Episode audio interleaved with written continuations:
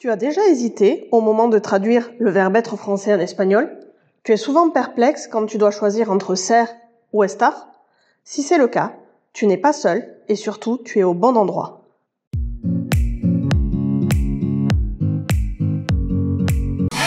Bienvenue sur Espagnol tout simplement. Je m'appelle Miren Chou, je suis professeur agrégé d'espagnol et j'ai créé le site leblogdespagnol.com pour t'aider à progresser facilement en espagnol. Si tu es à la recherche de ressources, d'astuces et de stratégies pour simplifier ton apprentissage et accélérer tes résultats, tu es au bon endroit. Dans ce podcast, je partage avec toi des outils précis et concrets pour t'aider à atteindre tes objectifs en espagnol dans la joie et la bonne humeur. Alors, installe-toi confortablement et c'est parti pour l'épisode du jour.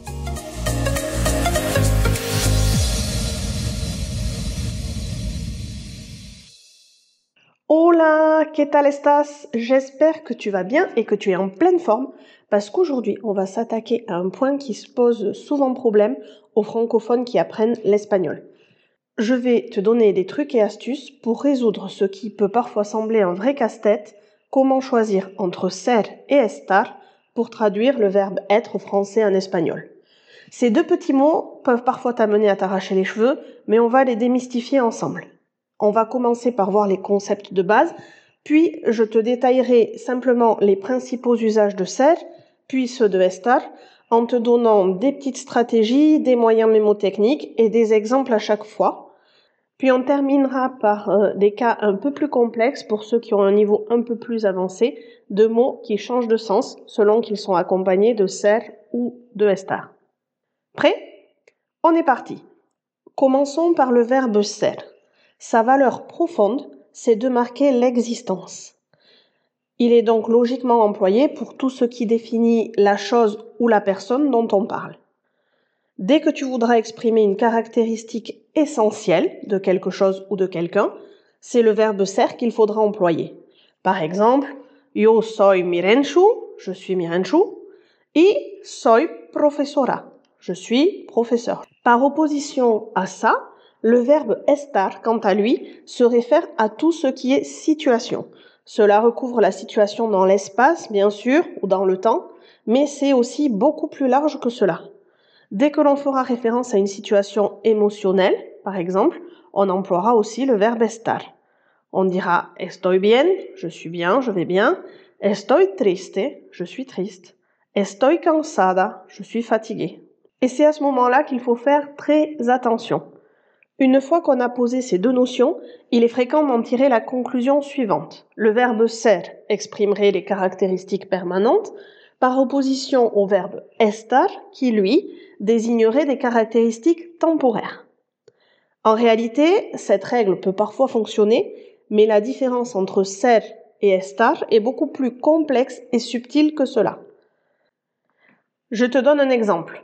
Quand on veut dire de quelqu'un qu'il est jeune ou qu'il est vieux, c'est pas un concept qui dure toute la vie. Ce sont des états et on passe progressivement d'être jeune à être plus vieux. Pour autant, en espagnol, comme on va caractériser la personne dont on parle, ou la chose, on va utiliser le verbe ser et on dira es joven, il est jeune, ou es viejo, il est vieux. Maintenant que l'on a posé les concepts de base, on va se concentrer tour à tour sur chacun des verbes pour voir les trucs et astuces qui permettent de les employer correctement sans faire d'erreur.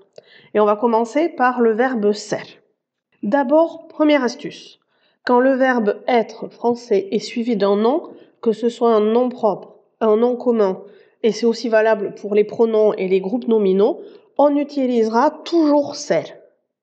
Et là, l'air de rien, en une phrase, je viens de t'apporter la solution immédiate à la moitié de tes dilemmes pour choisir entre ser ou estar. Je répète l'idée. Chaque fois qu'en français on a être suivi d'un nom, d'un groupe nominal, d'un pronom, on va employer ser pour le traduire. Deuxième cas où on emploiera toujours le verbe ser, c'est lorsqu'on parle de l'heure. Par exemple, pour dire quelle heure est-il, on dira que hora es. Et si je veux répondre il est 7 heures, sonne la que l'on pose la question ou que l'on donne l'heure, on emploie toujours le verbe ser. Troisième cas où on emploie systématiquement le verbe ser, c'est devant une quantité. Par exemple, nous sommes 15 personnes, somos 15 personas. Quatrième astuce, quand en français on dit c'est, c'était, ce sera, ce c'est apostrophe suivi du verbe être, en espagnol, il y a toujours ser après. Par exemple, c'est une chaise, es una silla.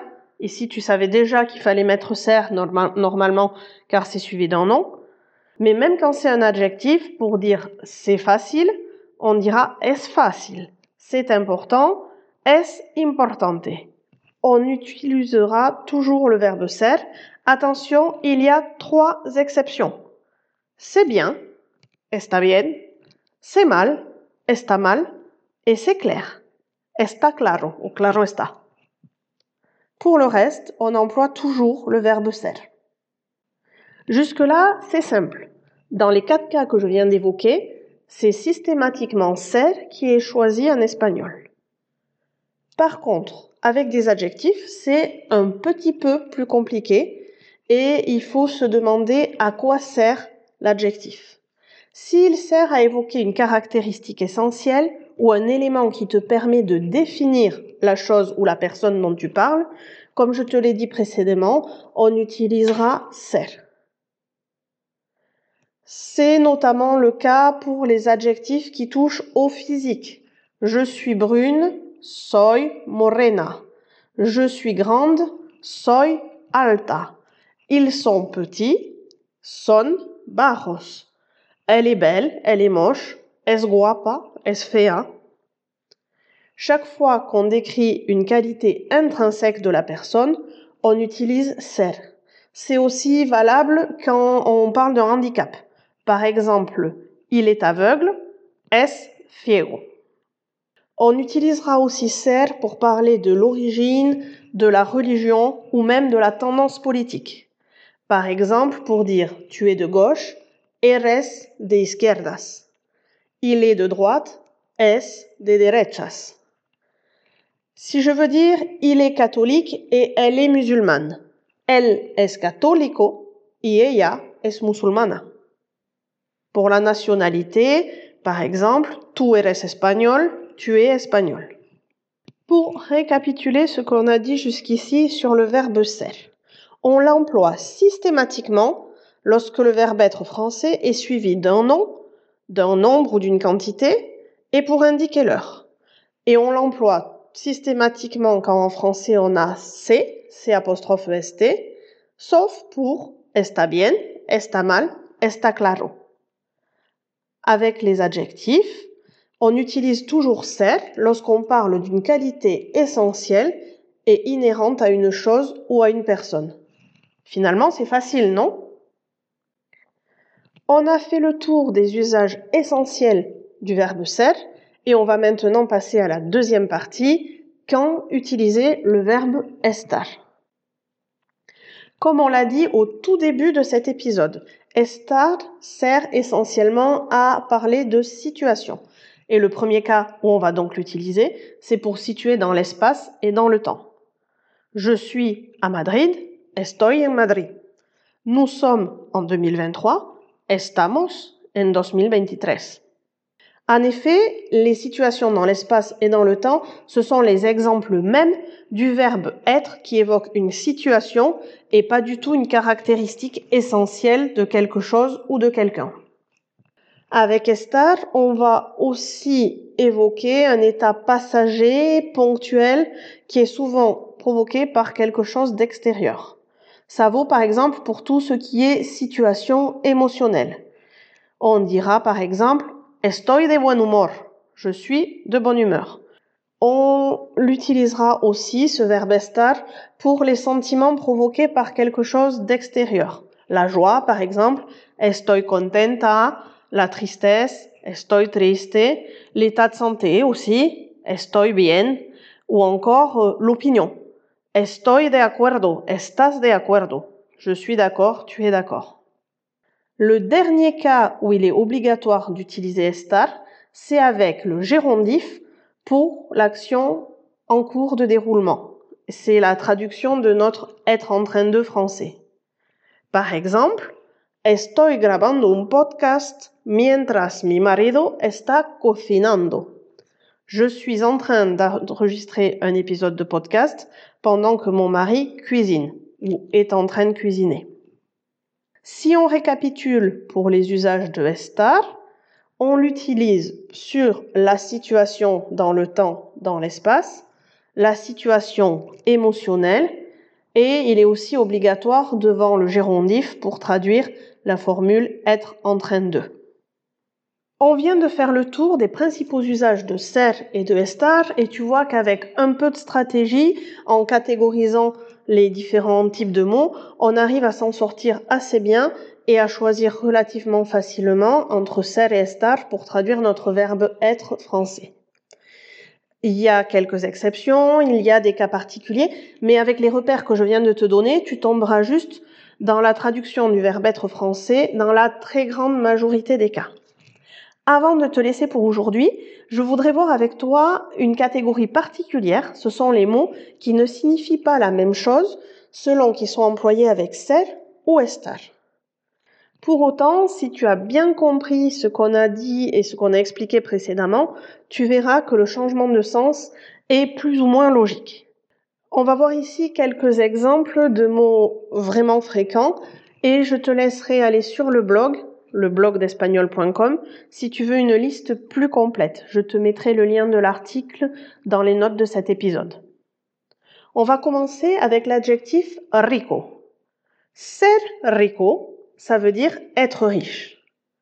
Et estar rico, ça veut dire être bon, être savoureux, être délicieux lorsqu'on parle d'un aliment. On dira donc la comida está rica et non pas la comida es rica. Si tu dis es rica, tu diras qu'elle est riche probablement en graisse ou en sucre, mais tu diras pas qu'elle est bonne gustativement. Un deuxième adjectif qui peut prêter à confusion parce qu'il change de sens selon qu'il est employé avec ser ou avec estar, c'est malo. Attention aux confusions. Si tu dis ser malo, tu dis être méchant. Si tu dis estar malo, ça signifie être malade. Si tu confonds entre les deux, tu peux facilement expliquer à ton docteur que tu es méchant au lieu de lui dire que tu te sens malade. Un troisième adjectif très fréquent en espagnol qui change de sens selon qu'il est employé avec ser ou estar, c'est listo. Listo, ser listo, ça veut dire être intelligent.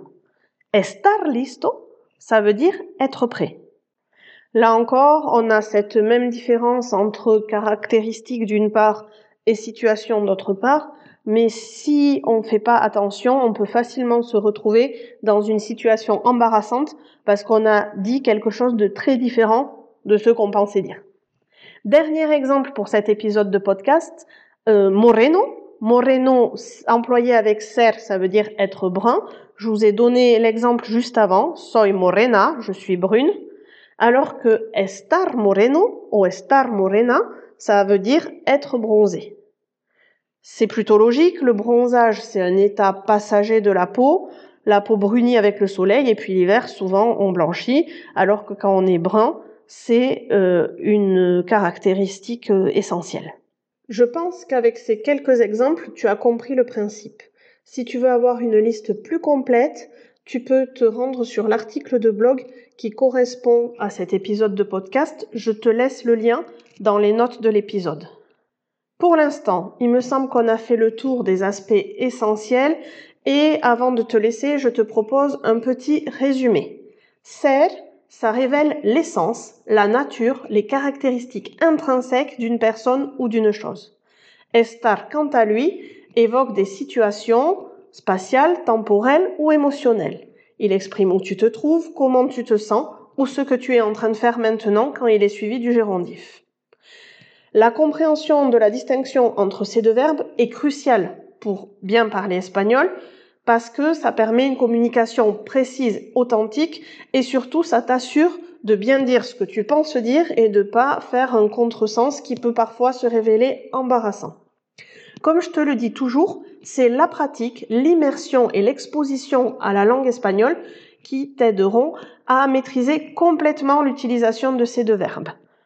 Donc, manos a la obra, je te propose un petit exercice pour pratiquer. Je t'invite à penser à trois, quatre phrases en français qui contiennent le verbe être et à essayer de voir si tu traduirais ce verbe par ser ou par estar et pourquoi.